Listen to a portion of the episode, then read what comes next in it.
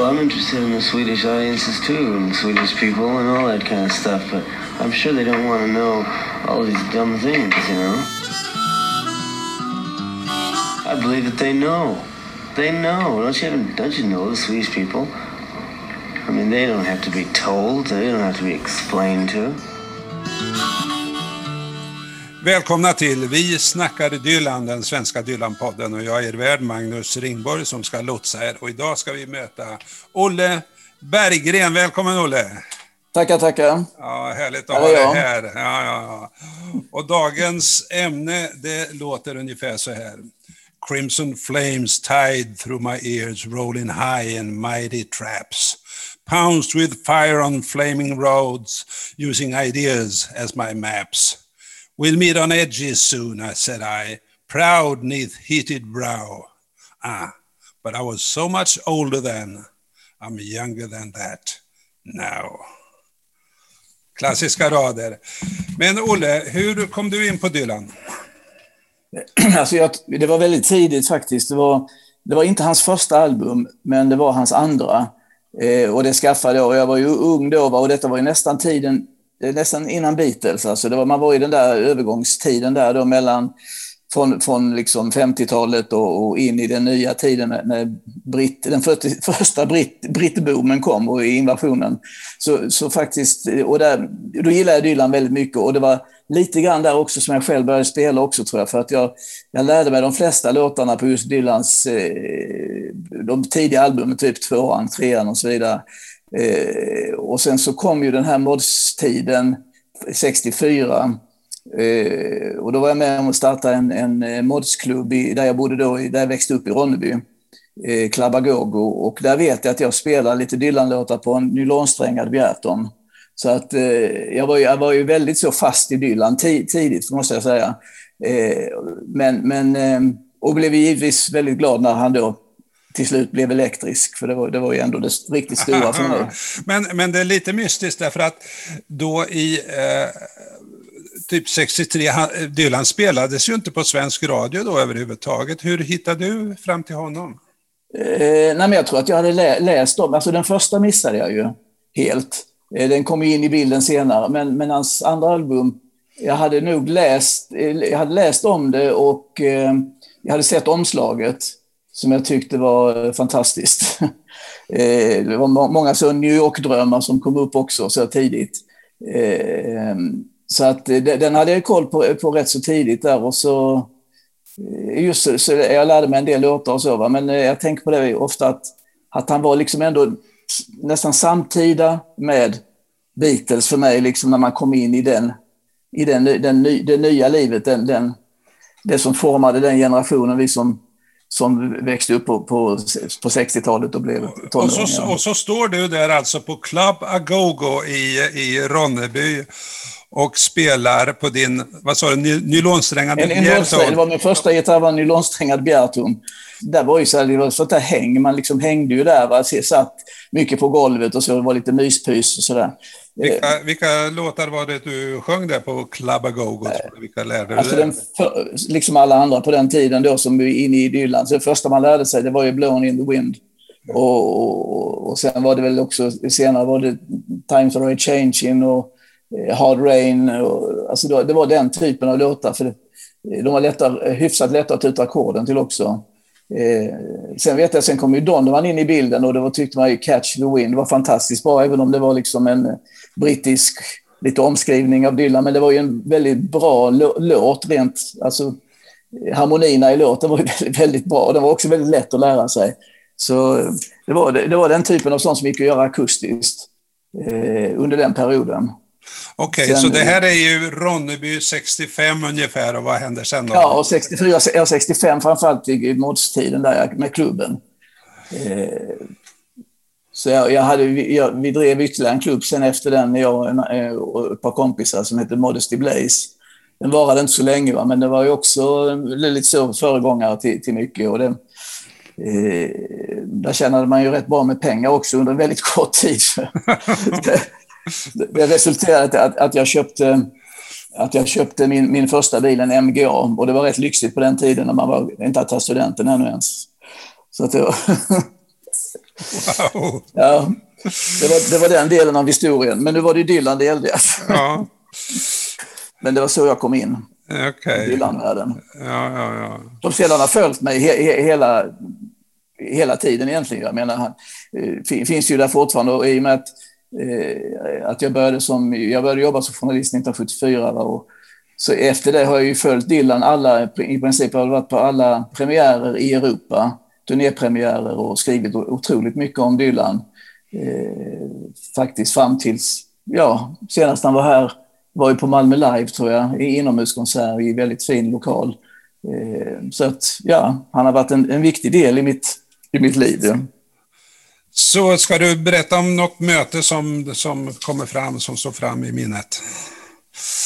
Eh, möte med... Eh, Dylan eller någon konsert sådär alltså? Ja, ja. ja jo, alltså, för det första kan man väl säga så här att för mig var ju storhetstiden ändå 60-talet, för det, det, var ju helt fantastiskt. Och sen finns det ju delar, både 70, 80 och 90-tal, som, som, jag, som jag gillar.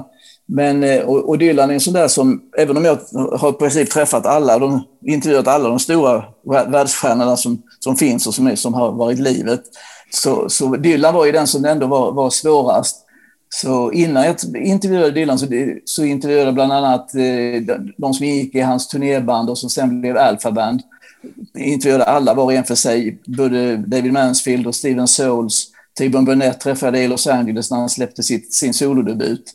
Och jag träffade Rick Danko också i, i Los Angeles, gjorde ett jobb hemma hos honom i, i Malibu. Så att, där hade jag träffat många så innan, men sen fick jag faktiskt träffa Dylan Eh, och det var 1984 i samband med hans Europaturnépremiär i, i Verona. Det var då han hade släppt Jokerman tror jag, för att jag minns att konserten började med Jokerman.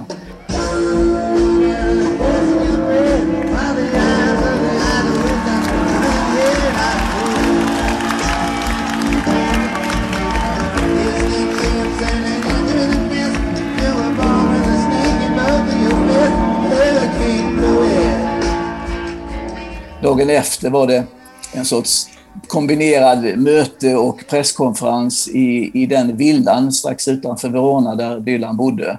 Och det var väl mest italiensk press i sig, för det sjuka med den presskonferensen var ju att, att italienare och spanjorer så på alla, när man varit på alla de här stora pressmötena, så pratade de inte engelska, utan de, de kom dit och pratade italienska eller spanska eller portugisiska, så har de en tolk. Så det blev helt komisk den här för att eh, han satt nästan bara flinade till slut, för de ställde ju frågor och, de, och, de, och på, på, på, italienska och så skulle någon översätta och så var det rätt meningslösa frågor ofta. Va? Så sa, sa ingenting, det var inte sådär de där musikfrågorna man ville ställa. Men, eh, men det, var, det var intressant, för jag, jag, såg just en bild från det, att jag satt precis framför Dylan. Så jag, hade, jag placerade mig väldigt bra. Så det var lite, lite kul ändå att det, det blev liksom lite som ett möte där och som när man gick ut efteråt och sådär. Jag minns inte så mycket vad han sa egentligen. Vad jag minns var att det var första gången han hade på sig sin den här halmhatten, chansonhatten, franska halmhatten. Det hade han aldrig haft innan. Den hade han haft på nästan de flesta turnéer sen, sommarturnéerna som har varit efter det. Så det var... Det var, det var den stora nyheten till världspressen. Ja, ja, ja. Dylan har en ny hatt. Ja, ja. Nej, men jag håller på och eh, rotar i gamla klipp och försöker hitta via vårt arkiv som tyvärr numera har flyttat från Malmö till Landskrona. Så att jag ska försöka hitta de där grejerna eh, och se vad jag egentligen vad som sades där, för det kommer jag inte ihåg nu. Jag har, jag har inte lyckats rota fram det, men, men det var ett intressant möte i alla fall. Det var kul liksom att få honom så nära och eftersom han ändå är en, en av de där stora figurerna för mig i synnerhet under min uppväxt. Mm. Ännu, det var ja. intressant då, för jag tänkte på eh, Danko, Rick Danko i The Band, han var ju också med på ett hörn på någon av de tidiga elektriska, om det var Blond om Blond, han var med på som basist. Eh, och honom, den var ju, den var ju väldigt exklusiv den intervjun, för jag tror inte han har gjort några sådana intervjuer hemma hos sig i Malibu, som jag gjorde 1979 redan. Eh, och det var mycket, mycket snack om detta innan. Jag, jag, eh, jag, hade kontakt med hans kvinnliga manager redan i Sverige innan jag, innan jag hamnade i, i Los Angeles. Och vi pratade mycket om till slut, det visade sig att det blev så här, jag, jo, han är inte i världens bästa skick, men, men vi vill gärna testa hur han fungerar i en intervjusituation, så vi har valt att du ska få göra den intervjun. Så jag blev liksom lite testobjekt, men jag var hemma hos honom i princip en, en dag Ehm, det tog en bra stund sen jag kom dit innan han överhuvudtaget dök upp och då kom han ut, eh, eh, ut och det, han var väldigt trevlig, glad och väldigt bra intervjuare men man såg liksom hur det rann, koxet rann i näsan på honom så att han, han var ju inne i den perioden. Och de, de var ett helt gäng sådana här killar som bodde i, i, i Santa Monica och Malibu som bland annat var Ron Wood med också. Alltså han var inte med på intervjun men han, de hängde där hos honom en massa musiker och så kom de där med sina snygga bilar, för Ferrari och Astronauten. Och allt vad de hade. Så utanför hans hus så stod det bara en lång rad av sådana här lyxiga bilar.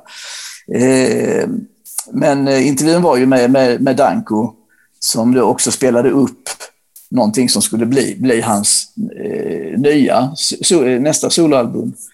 Eh, men eh, som jag, eh, inte, jag tror aldrig det kom ut. Tyvärr, jag undrar vem som sitter på de tejperna, för de var väldigt intressanta. Jag gillade ju jag gillade hans eh, solodebut, den, den, den, som var den riktiga soloplattan på, jag tror kom på Arista Records om jag minns rätt.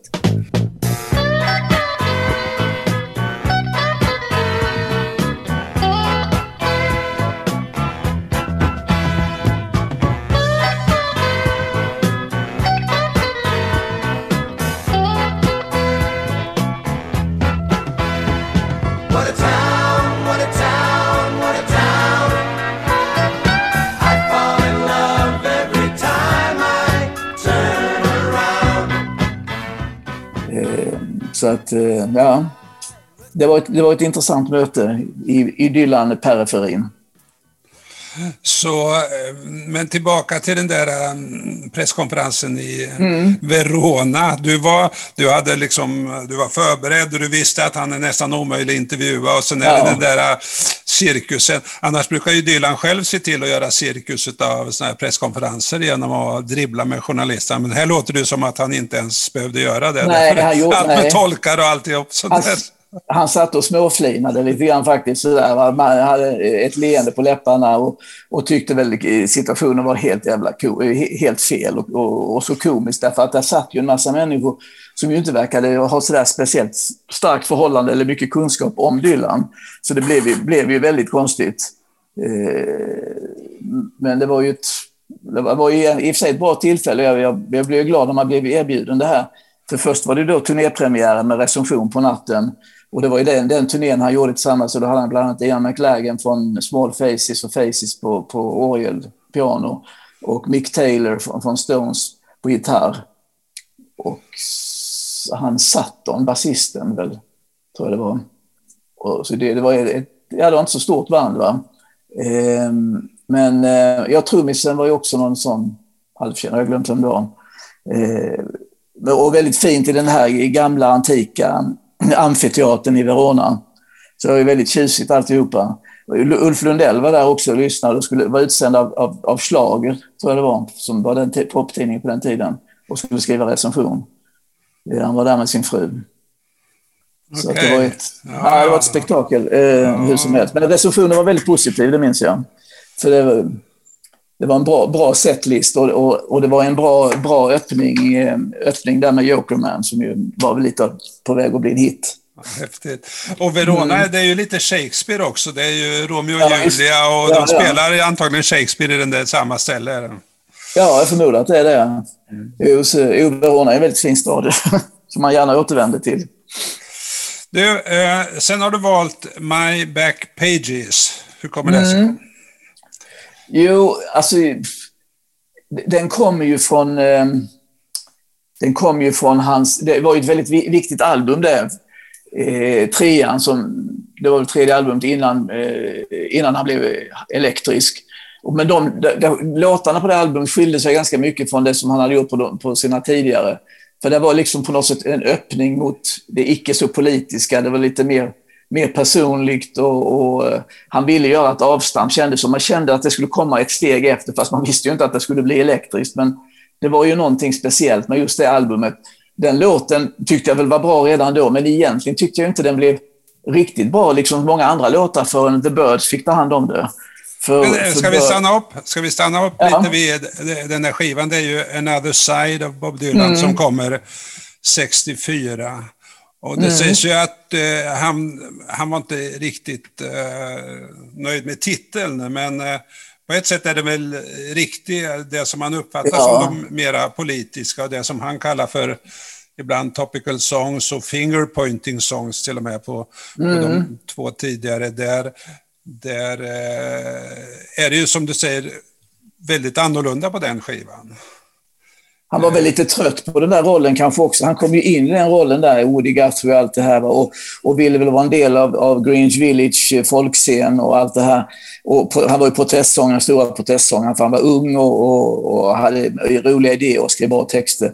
Men han, någonstans hade han ju också en dröm om, som många andra, att eh, han hade vuxit upp med Elvis på radion och Elvis och Hank Williams. Alltså han hade ju han ville ju egentligen nog också bli rockstjärna, kan jag tänka mig. Och det var väl det som började krypa fram här när han spelade in det albumet. Texterna var ju det var en annan, på en annan nivå och en annan, eh, skildrade någonting annat. Så att, och där kom ju denna låten med, med den fantastiska textraden att uh, uh, I was so much older than I'm younger than that now. Och det är ju, det är ju en, en textrad för, för, för många herrar i, i min ålder och din ålder att identifiera sig med. Men den var ju helt otroligt bra. Va? Eh, men hur som helst, ju, vad, vad, jag sa då innan är att eh, när, när, The Birds gjorde, gjorde den här ehm, eh, sin, sin, elektriska eh, Rickenbacker-poppiga tolkning så, så blev, blev den ju blev den ju blev det en låt som man liksom la märke till på ett annat sätt. Men sen den definitiva versionen är ju den som är min absoluta favorit är ju den här från den här hyllningsgalan när, när då eh, McQueen, eh, Clapton, George Harrison, Tom Petty, Neil Young eh, tolkar låten och, och, och gör varsin vers. Och där då eh, Clapton gör ett fantastiskt gitarrsolo också och inte minst Neil Young som verkligen liksom plockar fram det tunga gardet från allt han har med sig från Zuma och Crazy Horse och liksom verkligen larmar på, full, men väldigt melodiskt.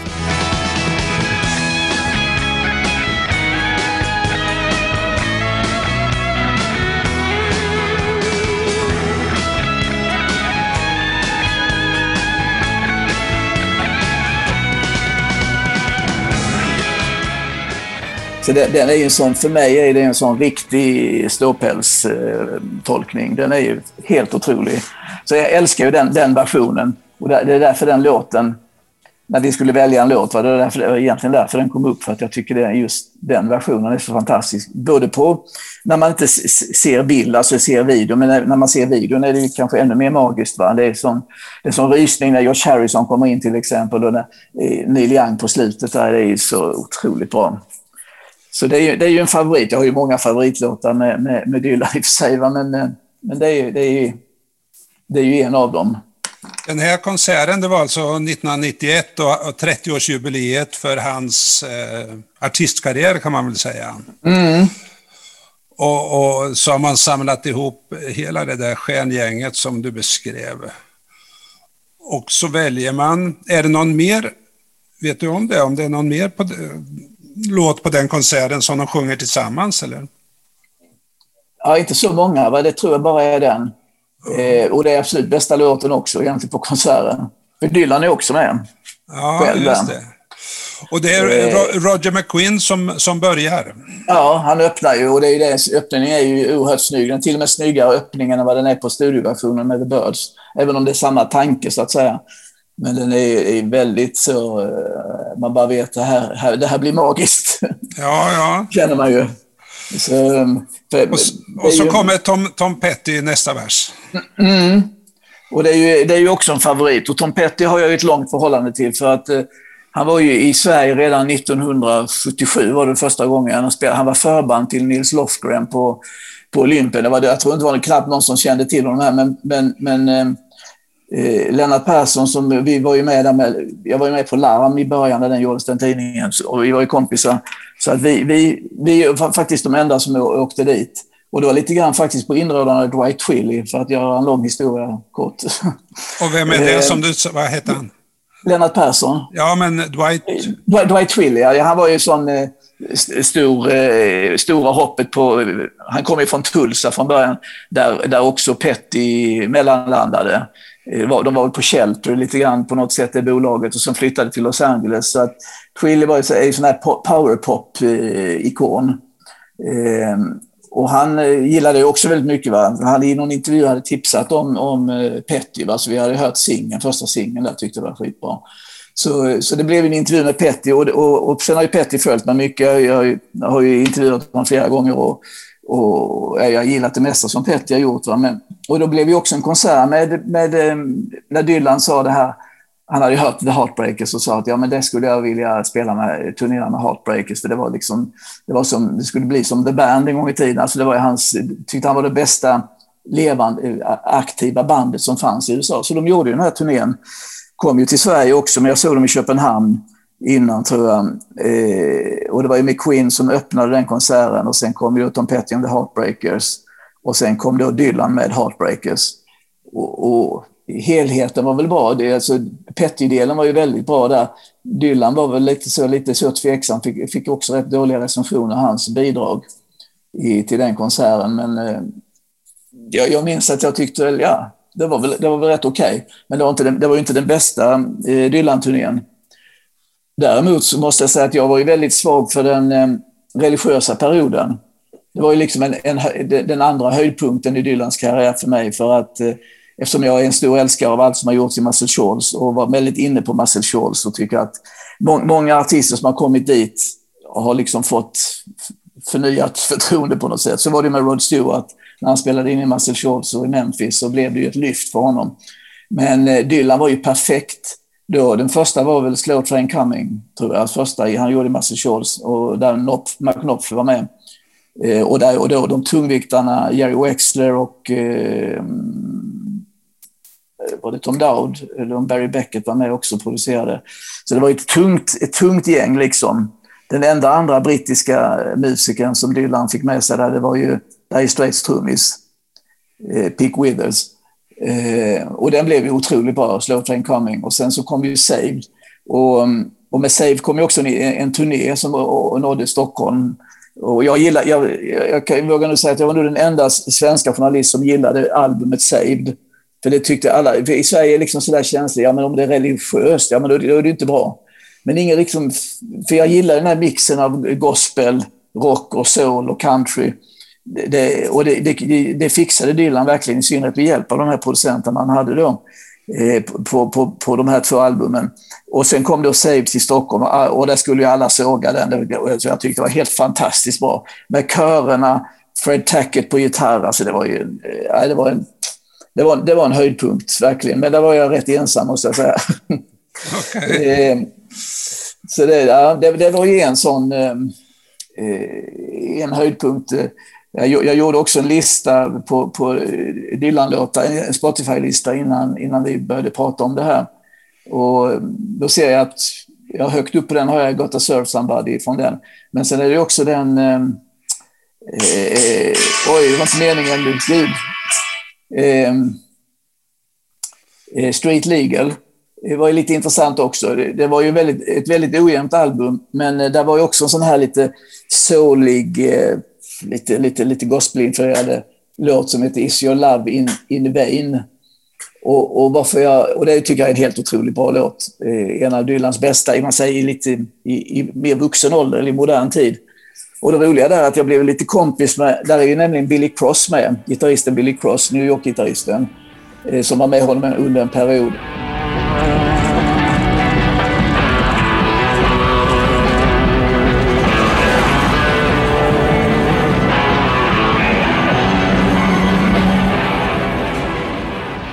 Cross, eh, det roliga med Cross är att han flyttade till eh, Köpenhamn för han var ju tillsammans med en eh, danska som var fotomodell i New York som han träffade där.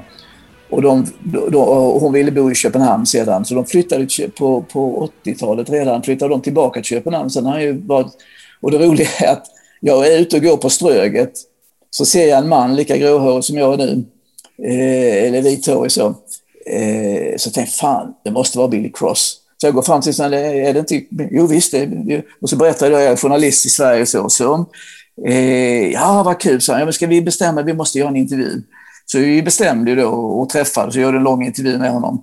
Och, och det ledde sen i sin tur att jag var så entusiastisk över det här med Cross. Så, att, så att jag skrev mycket om honom och så tipsade jag faktiskt, där får jag väl ta på mig lite äran att han sedan också hamnade hos Dan Hylander, bland annat. Senare också hos VM, för att jag, jag pratade just med, med Daniel Hylander om det att eh, jag tyckte att eh, han skulle säkert ställa upp han här och det gjorde han ju också. Han tyckte det var jättekul att spela med de här eh, Malmömusikerna. Så att vi har haft en, också ett långt förhållande där.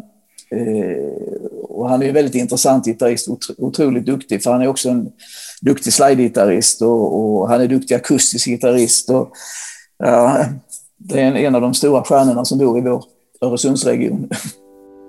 Dette Hanegal kommer til at handle om Bob Dylan, fordi nogle af hans tidlige tekster nu foreligger i en dansk oversættelse af Jeb Loft. Det pudsige ved det hele er, at her ved min side har jeg Billy Cross, der jo for nylig har turneret med Bob Dylan. Og Billy, øh, hvordan tror du, det ville have lyttet, hvis, hvis Dylan havde været her og skulle have annonceret dette program? Ja, hvis han skulle annoncere, det lyder som... Uh... Well, um, it's really nice to be here this morning, and uh, a good friend of mine, Karsten Valentin Jørgensen, he called me up and he said, listen, um, it's been, uh, the songs have been translated into Danish for you. And I said, wow, Danish, well, uh, I don't understand too much Danish, you know? And he said, no, no, it's to be all right.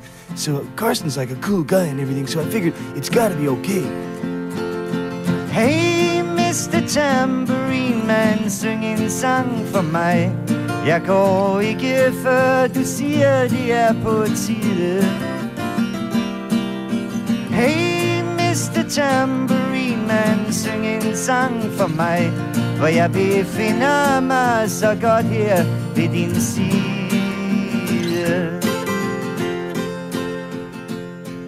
Okej. Okay. Har han spelat på din begärton också? Nej, den försvann, begärtonen. Den försvann någonstans. För när jag flyttade till Lund och började plugga i Lund så det första jag köpte på, i Lund det var faktiskt en Epiphone eh, westerngitarr, eh, akustisk stålsträngad. Som jag har kvar fortfarande. Eller som min dotter spelar lite på. Eh, så att eh, begärtonen, vet inte fan var den tog vägen. det var, det var väldigt, väldigt bred hals och den var bekväm för nybörjare. Okej. Okay. Nu ska vi eh, tillbaka till den här konserten du. Vi hade, kommit till Tom Petty och sen är det Neil Young som sjunger den tredje versen. Va? Det kan stämma, ja. Och så kommer, så kommer Clapton solo. Mm. Innan han tar över och sjunger den fjärde versen. Mm. Ja, bra solo. Ja, Snyggt solo, ja. Och så, och så är det då eh, Dylan som kommer i den femte versen. Mm. Och eh, överlåter alltså sista versen till George Harrison. Ja, ja. Varför gör han det? Alltså, man kan förstå att, att Roger McQueen får den första versen, eller hur? Han, ja, ja, han hade ju betytt så enormt mycket för den ja, ja. låten. Oh, ja. och för genom... Dylan också faktiskt. Alltså. Ja, det hade han, mm. eller hur? Alltså, det tror jag att hans sätt att spela Dylan-låtar påverkade tillbaka Dylans sätt absolut. att göra sina egna låtar, eller hur? Och faktiskt att bli, gå elektrisk. Beatles betyder mycket också, för de hade träffats i New York ganska tidigt, men jag tror ändå Eh, Birds och McQueen betydde otroligt mycket att han liksom valde den elektriska vägen. Det skrivs inte så mycket om det, sägs inte så mycket om det. Va? Och han har inte sagt så mycket om det heller, men jag tror, jag, någonstans så känns det ju så. Men sen ger han alltså sista versen ja. till George Harrison. Mm. Det är lite kul, ja. Ja, det är det. De var rätt nära vänner ett tag, var det inte så? Ja, visst. De fann varandra i någonting. Men det roliga är, det måste jag bara berätta som en liten eh, kuriosa, historia för att jag tänker just då, då tänker jag ju på det här med Wilburys i och med att de var ju kompisar så tidigt. Va? Men eh, det var så här, jag kommer faktiskt inte ihåg året, jag ska försöka spåra det, men jag har ju inte några klipp, inga tidningsklipp eftersom jag har skrivit för mycket så jag går inte att spara på det. Men någon gång på 80-talet, något år innan, måste det ha varit, innan Wilburys blev, alltså, gick ut med nyheten att de hade formerat, skulle släppa en singel och så vidare, så var jag på en en liten VIP-mottagning på Hard Rock Café i deras bakficka. Det är inbjuden press och kompisar till, det var nämligen Gary Moore som skulle släppa ett eh, nytt soloalbum. Vad jag inte visste då var att Gary Moore och George Harrison var, var bästa kompisar och bodde, bodde i princip grannar. Eh, och, och, eh, George Harrison respekterade väldigt mycket Gary Moore och tyckte han var en fantastisk gitarrist. Men, men det roliga är att vi går, jag är där med min mamma nämligen. Eh, för jag var i London och gjorde lite jobb och hon ville följa med. Och då blev vi bjudna på den här så hon hängde med mig. Hon tyckte det var kul att gå på sånt party. Och, eh, och då är det Gary Moore och de spelar, han har Gary Brooker med sig på orgel och så vidare. Eh, men sen så innan, precis innan det börjar så kommer det ett gäng in där. Då, är det, då kommer George Harrison, Tom Petty och Jeff Lynne kommer in. Och då tänker jag, eftersom jag har tänkt i efterhand, att eh, liksom kändes någonstans, det här måste varit början till formeringen av The Wilburys någonstans. För där är ju de helt plötsligt tillsammans. Eh, och, och Petty hade jag träffat en del innan, va? så det var ju okej okay att säga hej till honom. Och Josh Harrison hade jag också träffat, Jag har gjort en lång intervju med honom i London någon gång på, det måste vara rätt så tidigt, eh, undrar om jag inte hade, jag har en bild här, jag hade inte skägg nej, men jag hade, mm, vad kan det ha varit, tidigt 80-tal kanske. Eh, eh, du Olle, det, ja. det, kan vara någon lyssnare som inte eh, kan mm. Eh, Traveling Wilburys. Berätta, vad var det för någonting? Eh, Traveling Wilburys var ju liksom någon sorts... Det var, ju, det var ju lite bara en hobbygrej från början, för det var väl så här om jag minns rätt, att George Harrison skulle spela in en låt till som skulle vara B-sida och ligga på en brittisk utgåva av ett album han höll på med, med tillsammans med Jeff Lynne. Och, och, då leker de lite i studion där, i den, jag tror det är den, faktiskt i den studion som, som Dylan äger i Santa, i, i Santa Monica, eller i Malibu är det väl, Malibu tror jag.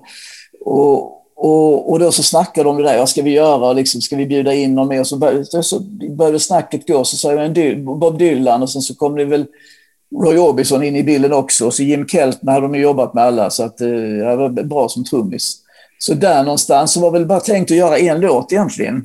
Men det, så blev väl den så bra, så då ville de inte slarva bort den som en B-sida på en US-singel på George Harrison.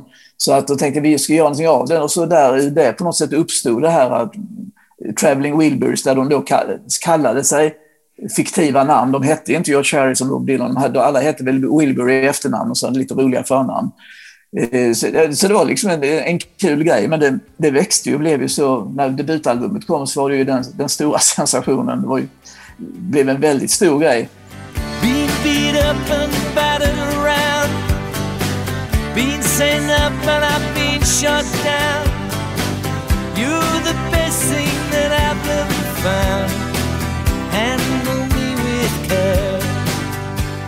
och alla bara väntade då på att det skulle komma ett album till. Och då var det volym 3 som kom som nummer två. och, eh, och man ville ju att det skulle komma, men sen dog ju Orbison. Eh, så det var väl, jag vet inte om det var det, de kunde kanske fortsatt ändå, så, så dog ju Harrison också. Så att det var, det var inte så mycket att göra av det sedan i framtiden. Men det var ju, det, debuten där är ju en sån, det är en riktig klassiker verkligen. I, man talar om som en modern supergrupp, men ändå som kom till, inte utifrån att vi ska vara ett, en supergrupp, utan det kom vi, vi är kompisar, tycker det är kul att spela i, i, i källaren och se om vi kan hitta på någonting ihop. Och så blev eh, den där Handle with care, som blev en hit, jag tror det är väl Harrison som sjunger rätt mycket på den. Jag vet inte om han skrev den också. Men i alla fall, Handle with Care var ju så att de satt ju där i det där garaget och skulle eh, eh, plita, plita ihop någonting. Och, och då ser Harrison att, om det nu är hemma hos Dylan detta, så har det kommit en, en, kommit en låda eh, med posten, en stor låda med tejp över där det står Handle with Care. Och då liksom, vips så kom idén där att eh, det var ju en bra, bra låttitel, nu kör vi på det. Okej. Okay. My Back Pages alltså. Det mm. är... Eh, Backpages det är ju sidorna längst bak i tidningen. Det är ju sportsidor och lite sådär nöjessidor och sådär. Det kan ju vara någonting som Dylan menade att framsidan det var hans stora politiska sånger och nu är det Backpages som kommer. Det är ju en idé, eller vad tänker du om det? Ja, ja, ja, jo. Eh, jag ja det har jag aldrig tänkt eh, eh, den tanken så fullt ut där, vad det egentligen Backpages kom, var det, var det kommer ifrån. Eh, det, alltså, det, det, som händer med den här låten är ju att han spelar in den på Another Side 1964. Han, mm. Den inspelningen utav, och den är ju också legendarisk som många av hans andra inspelningar, där, där sitter ja, visst, de sju, åtta timmar och gör hela skivan. Va? Ja, ja, alltså vet, det, det, den är ju bara späckad av hits. Det som är så sjukt med det albumet, som inte för det, men som andra, jag menar tänk It Ain't Me Babe, som ja. Sonny and Cher fick en sån jättehit med. Och eh, vad var det mer för något? All I Really Want To Do blev ju en hit. Eh, Spanish Harlem Incident. Eh, vad fan var det mer? Chimes of Freedom. Ja, just det. Chimes of Freedom, ja. Ja visst, det var ju, var ju Bird som gjorde en jättefin version av den. Det var ju så också, det var lite roligt för My, My Back Pages, eh, när Bird skulle spela in den. De hade ju alltid en, en som eh, bråkade i Bird, så det var ju David Crosby. Eh, det var ju så de skulle spela in eh, The Notorious Bird Brothers. Då ville, de, då ville de göra en cover av, de fick en bra låt av Carole King, Going Back, som är en av The Birds riktigt stora låtar.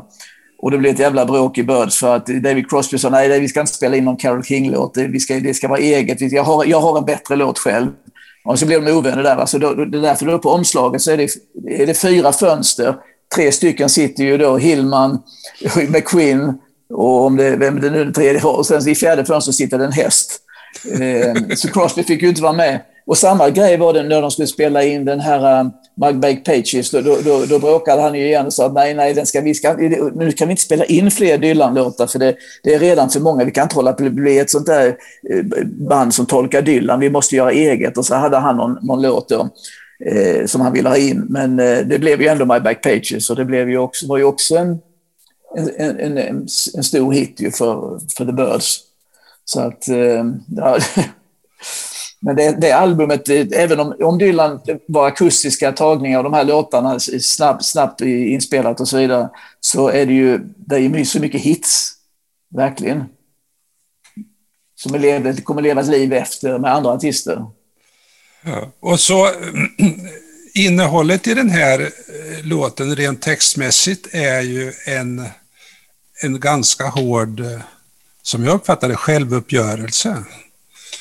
Mm. Uh, där han, alltså i första versen, Crimson flames tied through my ears och så vidare.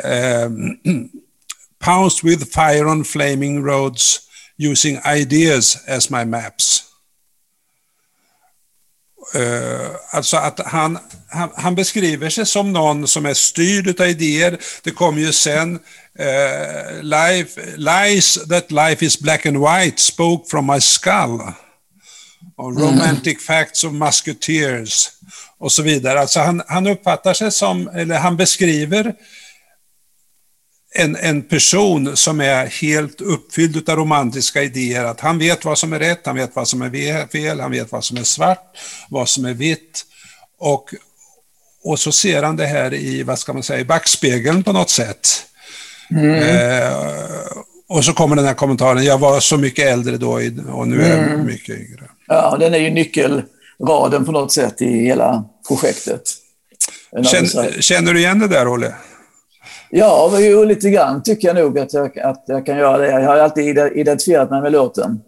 Eh, eh, faktiskt. Och, och, eftersom jag, som jag så säga, jobbar med musik idag så är det ju så att jag inte Många i min generation är så att de vill ju bara lyssna på, eh, det är bara liksom 60-tal, det är bara Kinks och The Who och, och Beatles och så, det är bara det. Är bara det och det finns ingenting som... Men jag, jag är ju lika nyfiken idag som jag var då och som när jag började skriva eh, 1974 när jag började på Kvällsposten så var det att hela tiden hitta nytt och introducera nytt och göra det intressant för läsaren. Det var ju bara, har alltid varit min ambition. Va? Inte sitta och, och, och bli och, alltså gubbig på det sättet att om man bara är kvar i det här gamla och rotar i det så finns, missar man hela... För det görs ju, man säger, när det gäller kvantitet så görs det ju mer idag och det finns ju fler nya band som är fantastiskt bra och solartister och så vidare i de här genrerna vi talar om nu, det som är jag brukar kalla, man kallar amerikaner, men som är liksom både folk, eh, country, ny country, soul eh, och så vidare, i, blandat inom det begreppet blues. Och,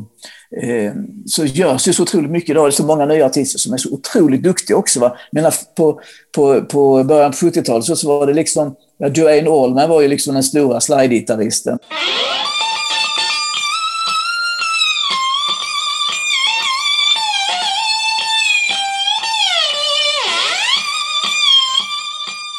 Det fanns inte så många fler som var fantastiska, men idag är det ju liksom kan, det är hur många som helst och de är riktigt, riktigt bra också och de har sin egen stil. Så att det, är, det finns så mycket bra musik idag. Och det tycker jag, det jobbar jag ju mycket med. Och, och du, hörde, du, hörde du Klara Klingenström i Mello igår? Ja, ja. Det, det var ju min favoritlåt, alltså rent, det var ju min favoritlåt. Va? Och det är den, jag visste väl att den skulle komma bra, men jag trodde ju ändå inte den skulle vinna för att det är i ett sånt här mellosammanhang så... Men den är ju en, det är ju en hit va? och den är ju väldigt bra, för det är ju en sorts... För mig är det en, en, en kvinnlig Winnerbäck. Ja, precis. Det, ja, det var, ja. men du vet, för, för, för, jag har ju svårt att, att, stå ut med Mello, va? för allt ja. låter likadant. Och så kommer mm. denna ja, stjärna med en sån stark låt, ett sånt mm. framförande. Och för mig var det lite Dylan-feeling där alltså. Ja, ja visst. Jo, men det är ju den hon kommer från den traditionen. Så, eh, I Sverige, om jag ser det i Sverige, så är det liksom Lundell, eh, eh, Winnerbäck, Jakob Hellman lite grann, eh, kanske lite Eldkvarn. Alltså det är den, den traditionen de kommer ifrån. Eh, men det är inte många kvinnor som har rört sig i den och därför blir man ju glad för det är en sån här berättande, en, en låt med en bra, en bra text. Ja. Jo, det, det, jag skulle ta upp med My Back Pages, alltså han spelar in den 1964 eh, på, på Another Side of Bob Dylan. Sen sjunger ju inte han den Nej, just det. Han tar upp den 1978 i Paris och då, eh, den finns på Youtube och det är ju bara en instrumentell version.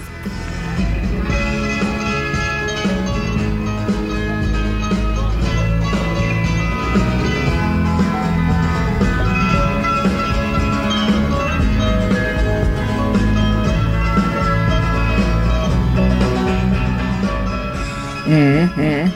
Eh, och, och då låter det som att det är en tribute till Birds ungefär. Alltså. Att, eh, det ja, ja, ja. Gitarr, munspel. Vilket band hade han då? För det kommer jag inte ihåg. Nej, jag vet inte, men det är gitarr, munspel, det är saxofon, ja. det är full orkester alltså. Mm, och det är mm, mm. väldigt vackert. Jag får men det är, det, igen. Ja. det är bara det instrumentella. Va? Alltså det, mm. eh, det, det är intressant. Och sen har han sjungit den två gånger i Sverige i Skandinavium 1978 och på Sofiero 2001. Ja, då måste jag ha hört honom sjunga den båda gångerna, även om jag inte minns det. Ja, ja. För, och, och eh, okej. Okay. Eh, när jag tittar på, på Youtube så är det en konsert i Minneapolis 1998 mm. som jag tycker var oerhört vacker alltså. Mm. Eh, jag har läst om den här konserten, jag vet inte om jag sett så mycket från den. Nej, men äh, han spelar munspel och det, han, han gör den i valstakt på något sätt, va? med akustisk mm. gitarr.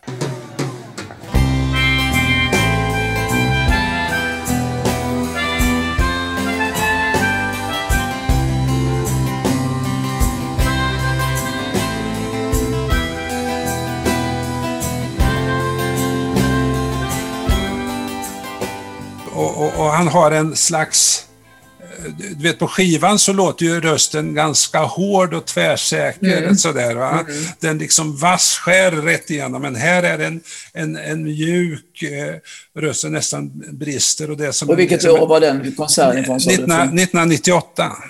Ja, så sent ja. ja. Men han hade ju, den där vassa rösten, där hade han ju där på just uh, tidigt 60-tal och mitten på 60-talet också. Va? Som var lite mer så mm, aggressiv på ett sätt. Alltså den var ju, sen blev, mjuknade den ju upp väldigt mycket där i slutet på 60-talet redan med, eh, efter den så kallade MC-olyckan och eh, Nashville Skyline och sådär. Då, då, då, då, var det ju en mjukare röst ju. Det var inte den attacken och Nej. den eh, hårdheten.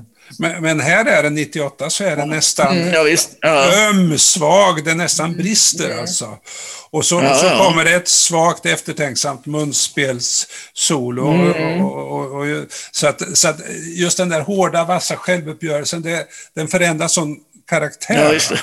Ja, Ja, jag förstår. Ja.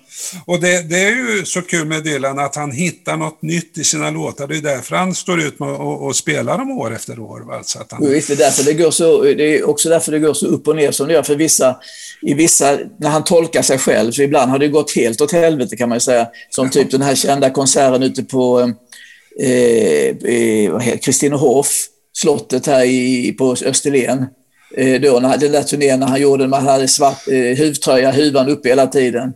Eh, och då hade han, ja, hade bland annat den gitarristen med sig där eh, som han hade i, i vi talar om den här eh, inspelningen av låten som, eh, med, med Clapton allihopa. Den gitarristen som också var med i den här eh, typ Letterman eller någon sån här tv-show. Hade han som gitarrist då, vad han nu hette. Med, det, okay. med, Luggen, med Luggen. Men den var ju helt katastrofal, den, den konserten. vet jag, den, den, den, den sågade jag och tyckte det var för att det var skandal. Liksom. Och så var det dåligt väder och det regnade. Det lät skit alltså. Eh, för där vet jag att Ulf Lundell blev sur på den recensionen. För han nämnde den sen i någon av sina böcker och tyckte det var för jävligt. Han, han, tyckte den var, han, han, tyckte tydligen det var bra. Va? Men jag vet samtidigt att han gick väldigt tidigt från den konserten så att jag vet inte hur sant det var. Men... Okej. Okay. På tal om det. Ja, ja, ja. Men, eh, alltså, Dylan är, han, ibland, han vill ju göra om sina låtar och, så vill han, och ibland kan det bli lyckat, ibland kan det bli, bli, bli, bli det bara nästan pinsamt.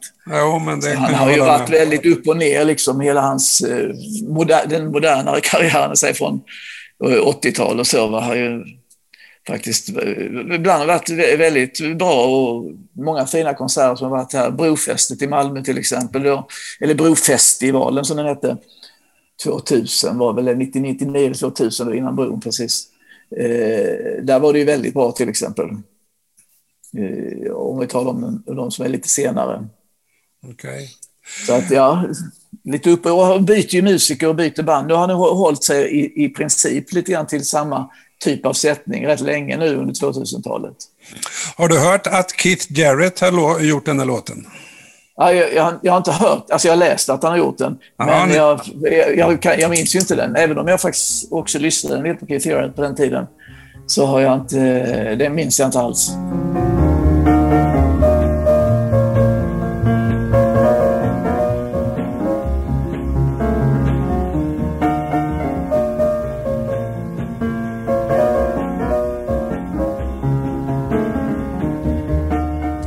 Rätt original. 1969, så det är väldigt tidigt i hans mm. karriär. Alltså. Ja.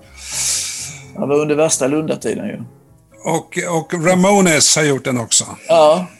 Jo, men det, jag kommer inte heller ihåg, va? men det, det, det, går ju att göra i alla tänkbara... Det är en sån poplåt va? som går att göra som pop, som country, som eh, powerpop, typ punkpop som eh, Ramones och så vidare. Alltså det, en bra låt går ju alltid att förvandla till egentligen vilken genre som helst. Du kan göra en sollåt, du kan göra, alltså det är så mycket du kan göra av den. Va? Om det är en bra, bra poplåt i grunden.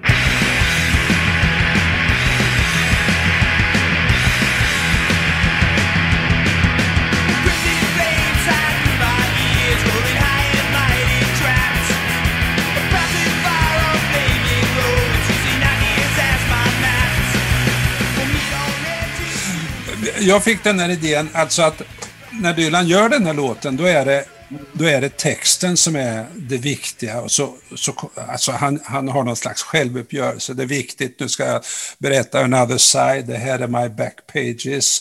Och han tar i ordentligt med kraftiga bilder. Och sen är det som, när man hör de senare framföranden, det är som att texten försvinner Eh, texten är bara bärare utan en fin låt som du beskriver. Som, och, och, det är den som, som andra fångar upp, det är den som Birds fångar mm. upp och det är den som gör att den här låten ja, växer mm. fastän själva budskapet är mindre intressant. Utom just den här the punchline. Va? Ja, visst. Just det. Ja, just det. Det är den, det är den, det är den som gör låten. Lå, vad som gör låten är att låten är bra. När den sen sätts i ett sammanhang med, med bra musiker och får det här liksom västkust, birds, pop, country-flytet i den. Och så är det den textraden som du säger som står ut, som man hänger upp det på. Wow, så, så rätt liksom. Va? Du tänker på den textraden. Sen resten så är det ju mycket med, med popmusik egentligen. Alltså, eh, att det, det, finns en hook där även i, i, en, i en textrad, men, men det andra kan lite gå förbi. Va? Okej okay, Olle, det är dags att runda av det här och eh, det har varit väldigt roligt att tala med dig. Och eh, jag såg ju dig för eh, 50 år sedan och då var du mycket äldre än vad du är idag. Har du tänkt ja, faktiskt. Det? Ja, jo, men jag var det. Jag var, väldigt, jag, jag var, jag, jag var väldigt vuxen, eh, trots, min, trots min unga ålder. Vilket väl vi många var då på den tiden som eh, var inne i den här förändringen. Vi var ju med om en förändring först då med när Beatles och allt det här kom. Eh, och sen så var, kom ju den andra förändringen där mellan 68 och 71, liksom på något sätt. Va? Det var ju också en förändringens tid. Och sen så eh, blev man ännu yngre. Ja, det är bra. Tack ska du ha. Ja, tack ska du ha. Tack ska du ha. Hej, hej. hej.